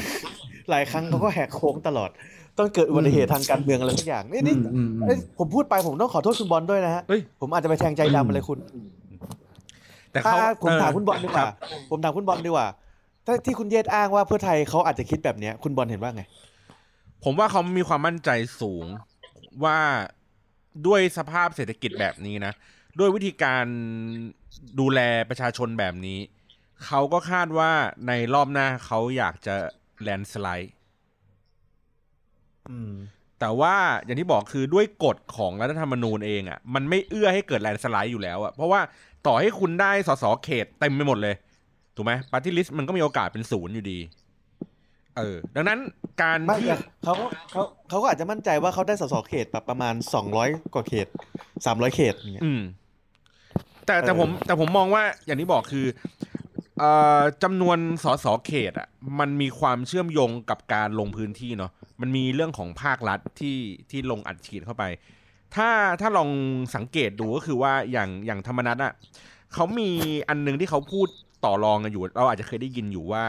เขารู้สึกว่ากระสุนดินดำของการลงพื้นที่มันมีไม่เยอะ สิ่งที่เขาพยายามดีลก็คือเขาไม่ได้ดีลเพื่อเขาอยากจะเป็นนายก หรือว่าเขาอยากจะได้รัฐมนตรีที่สูงกว่าตำแหน่งที่เขาเคยเป็นอยู่ แต่เขาต้องการให้ทางภาครัฐเองอะทั้งทั้งนายกเอง ทั้งกระทรวงมหาดไทยเองผันงบไปให้สสในพื้นที่ของเขาเนี่ยได้ดูแลในเขตพื้นที่นั้น เพราะว่าพอดูแลพื้นที่มันมีตังค์ถูกไหมเพราะว่ามันมันเป็นสสฝั่งรัฐบาลด้วยเออมันไม่ได้เป็นสสฝ่ายค้านฝั่งฝ่ายค้านมันมันหาตังค์ยากว่างั้นเถอะ พอลงอย่างนี้ไปปุ๊บเฮ้ยมีโอกาสรอบหน้าที่เขาจะเลือกสสจากพลังประชารัฐเหมือนเดิมก็ได้ หรือว่าอาจจะเอ้ยมีโอกาสเพิ่มขึ้นใหม่อะไรอย่างนี้ก็ได้ไงเพราะฉะนั้นผมเลยมองมาว่าเอ่อตัวเพื่อไทยเองอะ โอเค คิดว่ามันเป็น landslide ก็จริง แต่ว่าในความเป็นจริงแล้วอะด้วยกฎกติกาใดๆก็ตามอะมันก็จะ balance ให้เพื่อไทยกับพลังประชารัฐอะมีสสที่สูสีกันอยู่ดี ดังนั้นเขาก็ยังเขาก็ยังในเรื่องของอแตกแบงค์ย่อย ผมว่าก็ยังใช้อยู่นะ อะพยายามพยายามหรือพยายามเชื่อมโยงในในในในบทบาทของพรรคเพื่อไทยอะพยายามเชื่อมโยงพยายามประสานกับสสในฝั่งรัฐบาล เราจะเห็นว่า เฮ้ยสสพลังประชารัฐกวนบางคนก็ยังรู้จักกับพรรคเพื่อไทยพรรคเพื่อไทยเองก็ยังรู้จักกับสสพลังประชารัฐไม่ได้หักคอกันอย่างแบบจริงจังมากมายนัก แต่รู้สึกว่ามันมันมีความแบบ อย่างที่บอกก็คือเอ่อผมมองว่าด้วยอะไรกันใดๆก็ตามอะคะแนนสองคนเนี้จะเท่ากัน แล้วสุดท้ายอะมันจะไปวัดกันช่วงท้าย แต่ว่าอย่างที่บอกมันอันนี้เราไม่ได้พูดถึงเรื่องของสวนะ เอออีกเรื่องหนึ่งที่ที่น่าสนใจอะผมอันนี้อาจจะพูดเสริมไปก็คือ เรื่องของเอ่อจริง ๆ เรื่องของการสืบทอดอำนาจต่อของประยุทธ์เนี่ย มันก็เป็นอีกปัจจัยหนึ่งที่จะเขาเรียกไงส่งผลต่อการเลือกตั้งในครั้งหน้า ด้วยด้วยกฎของรัฐธรรมนูญแบบนี้เนาะเอ่อมันมีข่าวว่าทั้งคือคือตัวประยุทธ์เองอะอาจจะต่อหรืออาจจะไม่ต่อหมายถึงว่าสืบทอดอำนาจตัวเองอะต่อหรือไม่อะไรแบบนี้ เออซึ่งด้วยงบประมาณเมื่อกี้ที่คุณเยศพูดอะว่าเอยงบประมาณในเรื่องของการกู้อะไรอย่างงี้มา มีอยู่ในมืออยู่ประมาณห้าแสนล้าน ผมเลยคิดว่าประมาณปีหน้าเนี่ยเอ่อรัฐบาลประยุทธ์เนี่ยอัดฉีดสารพัดเลย อัดฉีดลงทั้งพื้นที่ด้วยทั้งภาพใหญ่ด้วย เพื่ออย่างที่บอกก็คือเพื่อให้คนยังยังจำว่า เฮ้ย ถ้าคุณยังอยากจะได้ในความเจริญก้าวหน้าในพื้นที่นะในเรื่องของการพัฒนาสสหรืออะไรใดๆก็ตามอะไรอย่างเงี้ย คุณก็ต้องกลับมาเลือกพรรคเพื่อเอ่อพรรคพลังประชารัฐดังนั้นแล้วครั้งหน้าดิอย่างผมบอกคือ มันมันมีความสูสีกันมาก แล้วสังหรณ์ใจว่ามันก็จะกลับมาเป็นแบบเดิมอะที่อะไรดี เหมือนเหมือนก็จะมีอย่างเงี้ย ซื้อขายตำแหน่งกัน มีงูเห่าอะไรเงี้ยมันมันมันผมว่ารอบหน้าก็ยังไม่ไม่ต่างไปจากเดิมนะ ถ้าเกิดว่าฟังฟังวิธีการแก้ไขรัฐธรรมนูญนะว่าสุดท้ายแล้วเนี่ย มันยังคงคิดคะแนนแบบปีหกศูนย์อยู่อะผมว่ามันมันปลายทางมันเป็นแบบเดิม คราวนี้จะจะอธิบายเติมให้ก็คือว่าเมื่อกี้ที่บอกว่ามันมีเรื่องของกกตแกเป็นคนเขียนกฎขออธิบายความตรงนี้สักนิดหนึ่งเผื่อบางคนจะไม่เข้าใจ คราวนี้คำถามที่มันจะเกิดขึ้นก็คือว่าอะมีการแก้ไขรัฐธรรมนูญไปเป็นที่เรียบร้อย อยู่ระหว่างการเขียนกฎหมายประกอบการเลือกตั้ง ระหว่างนี้เนี่ยจะต้องรอว่าจะมีคนไปร้องศาลรัฐธรรมนูญหรือไม่ว่าให้ตีความนึกออกปะถ้าไม่มีคนร้อง ถ้าไม่มีคนร้องก็หมายความว่ารัฐธรรมนูญเนี้ยเอ่อก็จะมีผลบังคับใช้ แต่คำว่ามีผลบังคับใช้ในที่นี้จะเป็นการบังคับใช้ประกอบไปด้วย เลือกตั้งแบบ400ร้อยบัตร2ใบ แต่คิดคะแนนแบบจัดสรรปันส่วนผสมแบบปี 60 นะอืมตอนนี้นะ เพราะฉะนั้นเนี่ยระหว่างนี้จะต้องทำการเขียนกฎหมายประกอบคำถามก็คือ เมื่อคุณเขียนกฎหมายประกอบ แล้วคุณบอกว่า เฮ้ยคิดเราต้องการเปลี่ยนไปเป็นการคิดคะแนนแบบปี 40นึกออกปะในการเลือกตั้งครั้งหน้า ถ้าเกิดมันมีคนแพ้ หรือคาดว่าจะแพ้ เอาเรื่องนี้ไปร้องศาลและธรรมนูญ ว่าคนที่เสนอเรื่องเนี้ยจงใจทำผิดรัฐธรรมนูญ คือไปเอาเรื่องที่ตกไปแล้ว ตั้งแต่วาระหนึ่งเนี่ยเอามาเขียนเป็นกฎหมายเพื่อให้ตัวเองได้ประโยชน์เนี่ยคนนั้นน่ะโดนตัดสิทธิ์ทางการเมืองได้นะและพักนั้นโดนยุบได้เหมือนกันนะนะนี่คือข้อที่หนึ่งเออข้อที่สองขอพักข้อที่หนึ่งก่อนอืขอมถามแทรก ขอถามแทรกอือ่าสมมติเขียนมาแล้วผ่านไปแล้วเรียบร้อย สามารถไปร้องศาลอืมได้ในในอ่าทีหลังเนี้ยอืมอืม process มันก็คือเข้าใจว่ามันเป็นมันเป็นระเบียบระเบียบแบบไทยๆอะนะอืมคืออะไรที่มันทำไม่ได้ มันก็ควรจะป้องกันตั้งแต่แรกบอกว่าวะมันเขาจะป้องกันแต่แรกเขาถึงถอนร่างออกไปไง จริง ๆ แล้วเนี่ยเขาอะยัดเข้ามาแล้วว่าจะคิดคำนวณแบบปี 40 แต่ปรากฏว่ากรรมาธิการอะแก้ไขและพนูนอะถอนร่างนี้ออกไป เออ ถอนร่างนี้ออกไป ไม่ให้เอาเข้ามาโหวตเพราะมันผิด เพราะมันผิดเออคือเรื่องเออคือเรื่องเนี้ยบางคนบางคนน่ะ จะไม่เข้าใจว่า เฮ้ย ในเมื่อมันเป็นแบบนี้มันจะซับซ้อนอะไรวะมันซับซ้อน เพราะว่าตอนที่เขาปกติเวลาที่เขาจะออกกฎหมายอะไรสักอย่างหนึ่งเนี่ยนะ เขาจะต้องรับเข้ามาทั้งหมด แล้วให้กรรมาธิการมาพิจารณา แต่ความความคือไม่อยากใช้ความใช้คำไหนไม่คือพยายามไม่ใช้คำรุนแรงอะเอาเป็นว่าสวเสือกโหวตผ่านให้ เออความโต้งโต้งโต้งช่วงนี้จะเงียบไปต้องขออภัยเออขอใช้เวลาตรงนี้นิดนึงเออคือคือแท็กบอกว่าช่วงนี้คุณโต้งเงียบไปขอต้องขออภัยนะคุณโต้งเออคืออย่างนี้สวดันโหวตผ่านแค่ร่างเดียวคือร่างที่ 13 ของประชาธิปัตย์อืม เพราะฉะนั้นเนี่ยผลลัพธ์มันเลยเกิดขึ้นคือไอ้ร่างที่ตกไปทั้ง 12 ฉบับอะหลักการไหนที่อยู่ในนั้นอะมึงเอามาเขียนกฎหมายไม่ได้เลยนะอืมมาเขียนกฎหมายประกอบไม่ได้เลยนะอืมเท่ากับว่าถ้ามีถ้าหากว่ามีโปรดเกล้าลงมา ว่าโอเครัฐธรรมนูญฉบับแก้ไขตรงเนี้ยผ่าน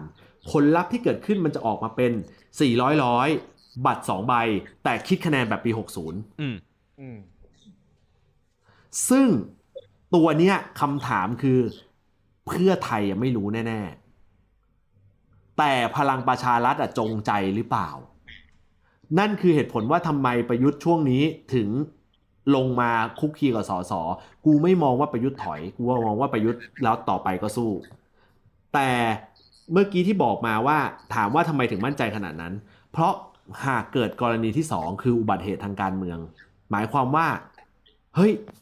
ยังแก้ไขรัฐธรรมนูญเอ้ยแก้ไขรัฐธรรมนูญเสร็จเรียบร้อยละแต่ยังเขียนกฎหมายไม่เสร็จเลย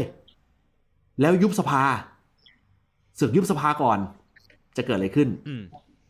ยุบสภาก่อนหมายความว่ากฎหมายเขียนไม่เสร็จ ภาระนี้จะถูกโยนไปที่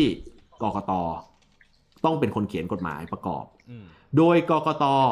ก็จะขอให้สำนักนายก ออกเป็นกฤษฎีกา การเขียนกฎหมายประกอบการเลือกตั้งให้เออหมายความว่าอะไร มันก็เหมือนกับนายกเขียนกฎหมายเองอะนะเหมือนกับนายกเขียนเขียนกติกาเองอะเข้าใจยังอืมเออนี่แหละคือสิ่งที่ในในในเน็ตเนี่ย ในเน็ตเนี่ย เวลาที่คือในเน็ตอะบางทีต่อว่าต่อขานคนไม่เห็นด้วย เพราะเขาคิดว่าเออมึงไม่เห็นด้วยกับ คือคือคือคนจะชื่นชอบกับปี 40 อยู่ละอืม คนชื่นชอบอยู่ละ เพราะว่าปี 40 เป็นรัฐธรรมเอ่อรัฐธรรมนูญฉบับเดียวที่เกิดจากสสรแต่เขาไม่ได้ดูไงว่าไส้ในจริง ๆ แล้วมันเกิดปัญหาอะไรอยู่นึกออกปะแล้วทางทางพักใหญ่เองทั้งสองพักก็โปรโมทแบบเดียวกันว่า เราต้องการกลับไปใช้รัฐธรรมนูญแบบดีที่สุดคือปี 40อืมแต่เขาพูดไม่หมดไงเขาพูดไม่หมดว่าความเป็นจริงแล้วกลับไปใช้ปี 40นะใช่ แต่ มึงต้องเขียนกติกาขึ้นมาใหม่เพื่อประกอบนะคำถามคือ มึงรู้ได้ไงว่าทำแบบเนี้ยจะไม่ผิดกฎหมายอืมเข้าใจปะเออเท่ากับว่าตอนเนี้ยถ้าว่ากันตรงๆก็คือเอ่อนายกได้เปรียบเต็มประตู สถานการณ์นี้นะอืมยุบสภาก็ได้ ยุบสภาก็ได้ ถ้าไม่ถ้ายุบสภาก็ได้เขียนกติกาเองอะไม่ยุบก็ได้ ถ้าไม่ยุบก็ลากเรื่องไปนึกออกปะ อะสมมุติว่าดูแนวโน้มกระแสตอนนั้นดูทิศทางแล้วว่าตัวเองเนี่ยมีแนวโน้มได้เปรียบเขาก็ปล่อยให้เขาก็ดันดันให้เอ่อกฎหมายพพยายามผลักดันให้กฎหมายเอ่อกฎหมายประกอบการเลือกตั้งผ่านให้ได้ก็ได้ แต่ถ้านองแล้วเฮ้ยสถานการณ์นั้นโควิดแล้วลอกห้าแล้วลอกหกแม่งมาอีกรอบหนึ่งเออเขาก็สามารถที่จะขยับขยายมีพักลูกพักนู่นพักนี่ออกมาเต็มไปหมด แล้วก็ตีรัฐธรรมนูญตกก็ได้อืมช่องทางเขาเยอะมากเออนี่คือจุดที่ เกิดขึ้น ซึ่งถ้าถามกูกูมีความรู้สึกว่าเพื่อไทยเดินหมากเนี่ยพลาด แต่มันมันมันมันแสดงความคิดเห็นแบบนั้นไม่ได้ไงเพราะว่ามันคนชอบเพื่อไทยก็เยอะนึกออกไหมอ่า นั่นแหละอืมอันนี้พยายามอธิบายให้เห็นภาพแบบแบบเข้าใจที่สุดอืมอืมแล้วก็ง่ายที่สุด เออนั่นเองว่าตอนนี้สถานการณ์ของเราอยู่ไหนคำถามคราวนี้ที่ผ่อนคลายลงมาบ้างคือ ผมไม่ทราบว่าคุณโต้งได้ติดตาม เออเดี๋ยวเดี๋ยวเรื่องคำถามเดี๋ยวอะไรเดี๋ยวออฟเรคคอร์ดได้นะโอเคอันนี้คุณโต้งได้ติดตามเฟซของมงคลกิจไหมฮะเดี๋ยวเดี๋ยวเดี๋ยวเดี๋ยวเดี๋ยวเดี๋ยวตอนนี้ใครฟังอยู่ไปเข้าห้องน้ำได้นะฮะสักสักห้านาทีเฮ้ยเฮ้ยอย่านะครับ คุณคุณคุณได้โต้งตามก็คือเดอะแบกนะฮะเดอะแบคุกณได้ตามวันนี้นะฮะคุณได้ตาม Facebook ของคุณมงคลคนคนมงคลกิจไหมฮะโอ้ไม่ไม่ค่อยได้ตามเลยครับพี่เอสล่าสุดเขามีอะไรเคลื่อนไหวนะฮะเขาเคลื่อนไหวว่าจะมีการยุบสภาด่วนครับ คือต้องอ๋อต้องต้องต้องต้องพื้นเท้าความให้คุณโต้งฟังก่อน ก่อนที่อืมธรรมนัฐจะถูกไล่ออกน่ะเขาถูกไล่ใช่ไหมเขาถูกไล่ใช่ไหมไม่ได้ลาออกถูกหมไล่ฮะเขาถูกไล่เออเขาถูกไล่ครับก่อนที่ธรรมนัฐจะถูกไล่ออกอะคุณเต้เนี่ยเขาควรจะรู้ว่าคุณคุณธรรมนัฐจะโดนปลดนะฮะก่อนหน้านั้น ถือว่าข่าวตรงเป็นสายเป็นสายของเราอ่าเออเขาบอกว่าคุณธรรมนัฐจะจะจะโดนปลด แล้วคุณธรรมนัฐก็โดนปลดจริงอืมๆตอนเนี้ยวันเนี้ยเขาก็อืมโพสต์อ่าเฟซบุ๊กอีกแล้วว่าจะมีการยุบสภาแบบอ่ากระทันหันอืม เออคำถามก็คือทำไมเขาถึงพูดอย่างนั้นโอเคอะเดี๋ยวจะอธิบายความให้ฟังเอเหอตุผลแต่เป็นเพราะว่าอะโทษเดี๋ยวเดี๋ยวให้คุณโต้งตอบก่อนคุณโต้งต้องไม่ทางกลับมาจากได้ไหนครับคิดว่ายังไงฮะคือคือคือผมตัวเทียพอดีพอดีเห็นพี่เอสบอกว่าให้ผมติดตามผมล่าสุดเข้าไปหา Facebook คุณมงคลกิจครับเขาเขาโพสต์แค่ตารางงานนะฮะ ไม่เห็นเขาโพสต์ยุบสภาเลยฮะตีห้าตื่นนอนแบ่งพันแปดโมงครึ่งเอ้ถึยงเอ้ยสิบโมงลไม่งพื้นที่ เออโทษโทษฮะโทษฮะโทษฮะโทษฮะครับผมโต้งฮะครับอันนั้นเขาเรียกว่าครับผมโพสต์ปักหมุดอันนั้นเขาเรียกว่าโพสต์ปักหมุดครับไอ้ควายอ๋อเขาโพสต์ไว้นานแล้ว แล้วปักหมุดไว้ฮะอ๋อคือปักหมุดไว้ครับผมให้รู้ตารางงานครับผมนึกว่าโอ้โหโต้งเฮ้ยฮะดาราเป็นปาล์มมี่ไปโต้งโต้งโต้งฮะมึงโง่ครับไอผมทีมากนะคุณคุณพูดอย่างนี้กับผมไม่ได้นะฮะเอออย่างน้อยผมไม่เคยลบ SMS ใครนะครับคุณลองไล่เรียงลงมาดูคุณลองไล่เรียงกูลบจะเจอ SMS ที่กูลบก็ SMS ที่ยิงมาว่าโลหิงยาโลหิงยาอะไรสักอย่างอะอ๋อเอออันดีนั้นนะครับปักลบอันด้วนั้ยนฮะอันนั้นเรียกโนติโนติเอออ๋อเจอแล้วยังไงฮะ มาแล้วมาแล้วอ่าครับเมื่อเมื่อวานเมื่อวานอ่าเตรียมยุบสภากระทันหันเลือกตั้งกติกาเดิมพรรคครับไทยศรีวิไลเปิดรับสมัครผู้สมัครสส350เขตาอันนี้ใช่ไหมใช่ใช่ใช่ใช่ใช่ครับ เออแล้วผมชอบไอดีไลน์เขามากเลยนะ อาจารย์เต้ศูนย์ศูนย์เจ็ดเฮ้ยเฮียเฮ้ยผมของวัยเราเออใช่คุณคุณคุณแอดคุณแอดไปสมัครยังนะฮะอ่าคุณแอดไปสมัครแล้วคุณส่งเนื้อรายการไปให้เขาเออ การันตีคุณได้เป็นบัตรลิสต้งเต้นะต้งเต้ ชื่อได้ตรงเตงต้งเต้ เออเขาจะประทับใจคุณตั้งแต่คุณพูดถึงเอ่อคุณปูอัญชลี ผมการันตีเลย คุณส่งอีพีนี้ให้เขา ส่งส่งอีส่งอีพีนี้ไปให้เขาเออ แล้วให้เขารวมตัวเทพแหละ จริง ๆ แล้วไปยืนเป็นมือขวาให้เขาใช่ใช่ใช่เออผมอธิบายอย่างนี้ทำไมเขาถึงเขียนแบบนี้ เป็นเพราะเวว่าลาเวลา เวลาพักหมดแล้วนะฮะเวลาพักหมดแล้วนะฮะเข้าเลคเชอร์ต่อครับผมโอเคคุณอ่าคุณเย่ครับเข้าเข้าใกล้ใหม่นิดผมนึองธิฮะบายคุณอย่างนี้คุณคุณเย่ครับอย่าอย่าเพิ่งอ่าไปเยี่ยวครับผมอย่าหนีไปเยี่ยวฮะไม่ไม่ไม่เข้าใจจริงใจมากอ่าโอโอเคเคโอเคแล้วดีแล้วโอเคได้ยินยังครับผมนี่ละ ผมอธิผมอธิบายคุณอย่างนี้ เนื่องจากว่าการแก้ไขรัฐธรรมนูญเนี่ยเพิ่งผ่านพ้นวาระสามโหวตไปเป็นที่เรียบร้อย เออ แต่ยังไม่ถึง15วัน เพราะฉะนั้นเนี่ยยังคงนำทูลเกล้าไม่ได้ อืม ซึ่งตามปกติแล้วเมื่อทูลเกล้าไปแล้วก็จะใช้ระยะเวลาอีกราวๆประมาณสัก 1 เดือนถึง 2 เดือนโดยประมาณ กว่าที่จะโปรดเกล้าลงมาตราออกมาเป็นกฎหมาย อืมฮึคำถามก็คือ ถ้าเกิดมีการยุบสภาด่วนณเวลานี้จะเกิดอะไรขึ้น หมายความว่ารัฐธรรมนูญยังไม่ถูกแก้นะครับ แล้วนั่นจะเป็นการเลือกตั้งแบบบัตรใบเดียว ใช่ครับผมทุกอย่างใช่เหมือนคเดิรับมหมดทุกอย่างเหมือนเดิมหมดครับ ซึ่งซึ่งกระบวนการนี้เอ่อถามว่าเกิดขึ้นได้หรือเปล่าก็เกิดขึ้นได้ ก็เกิดขึ้นได้ แต่ผมบอกเหตุผลจริง ๆ ให้ฟังว่าทำไมคุณเต้เขาถึงพูดอย่างนี้เออ มันไม่ใช่เรื่องข่าววงในอะไรหรอกครับอืมแต่ว่ามันเป็นเพราะว่าเขายังหาสสเขตลง 350 เขต ไม่ได้ครบ แล้วถามว่าทำไมถึงยังไม่ได้ครบคำเออบอกว่าการรับสมัครสสเขตก็ไม่ยากนี่ จะบอกว่าในรัฐธรรมนูญปี 60 การที่จะเป็นตัวแทนสสในเขตเป็นได้ยากมากพูดง่ายๆสมมุติว่ามึงมีพรรคการเมืองอยู่เนี่ยแล้วมึงจะส่งสสลงเขตสักเขตหนึ่งเนี่ย กระบวนการแม่งเยอะมาก ไม่ใช่แค่ว่าส่งชื่อไปปุ๊บ แล้วถึงเวลามึงก็ได้เป็นสเป็นผู้สมัครว่าที่ผู้สมัครสสเลย แต่คุณจะต้องไปทำสมาชิกในเขตของคุณนึกออกปะมีจำนวนเท่าไหร่ก่อนเออขั้นต่ำคือ100คน แล้วคุณจะต้องเอาคนเอ่อห้าสิบคนมาประชุมพร้อมกันนึกออกไหมเอ่อเพื่อทำการทำ primary vote เพื่อโหวตหาตัวแทน ผู้ที่จะเป็นผู้สมัครของพรรคนั้นๆนึกออกปะสามคน แล้วให้โหวตยกมือว่าจะให้ใครเป็นไฟนอลตัวสุดท้ายอืมคำถามก็คือในสถานการณ์โควิดแบบเนี้ยมึงทำพวกนี้ง่ายเหรอ ก็ไม่ง่าย แล้วในขณะเดียวกัน การจะหาสมาชิกพักให้ได้ 100 คน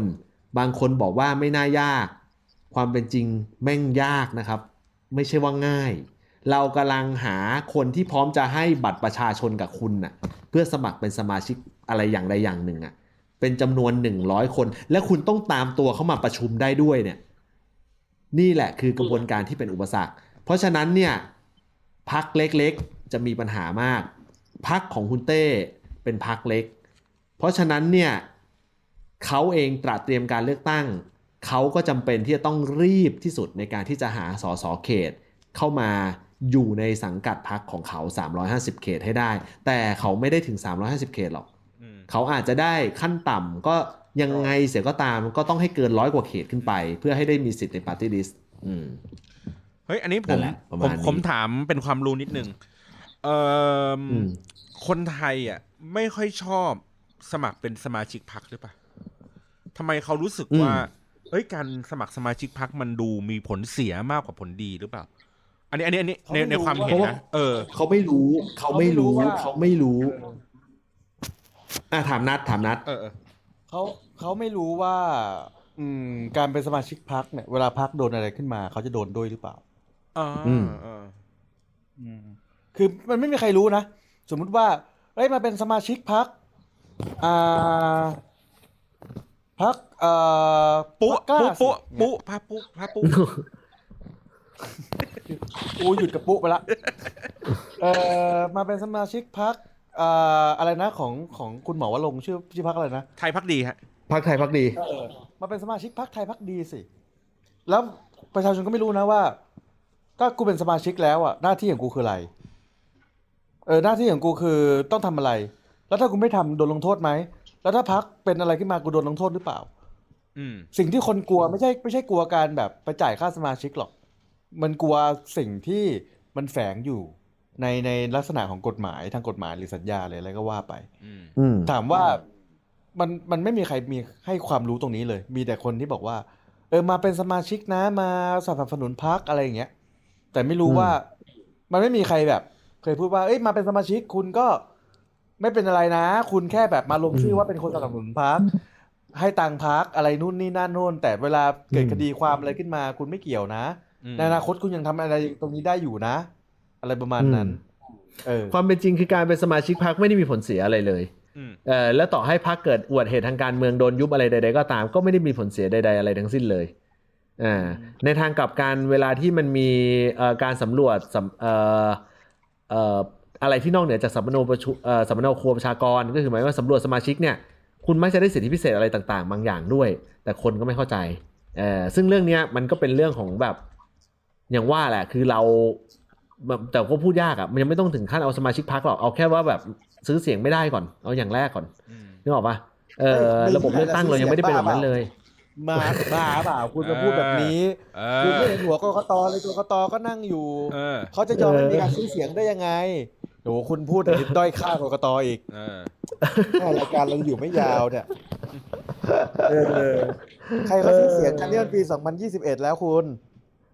เออเออสมุทรปราการเนี่ยเขาก็ชอบนักร้องกันเขาก็เลือกมาเขาชอบนักร้องด้วย ก็เห็นคนชื่อตู่เป็นคนดีทุกคนอ่าเขาก็เลือกมาเออ โอ้เห็นภาพเลยอะไรอะเออดีดีดีวันนี้เฮ้ยวันนี้เออวันนี้ได้อะได้ได้สาระดี แน่นดีแน่นดี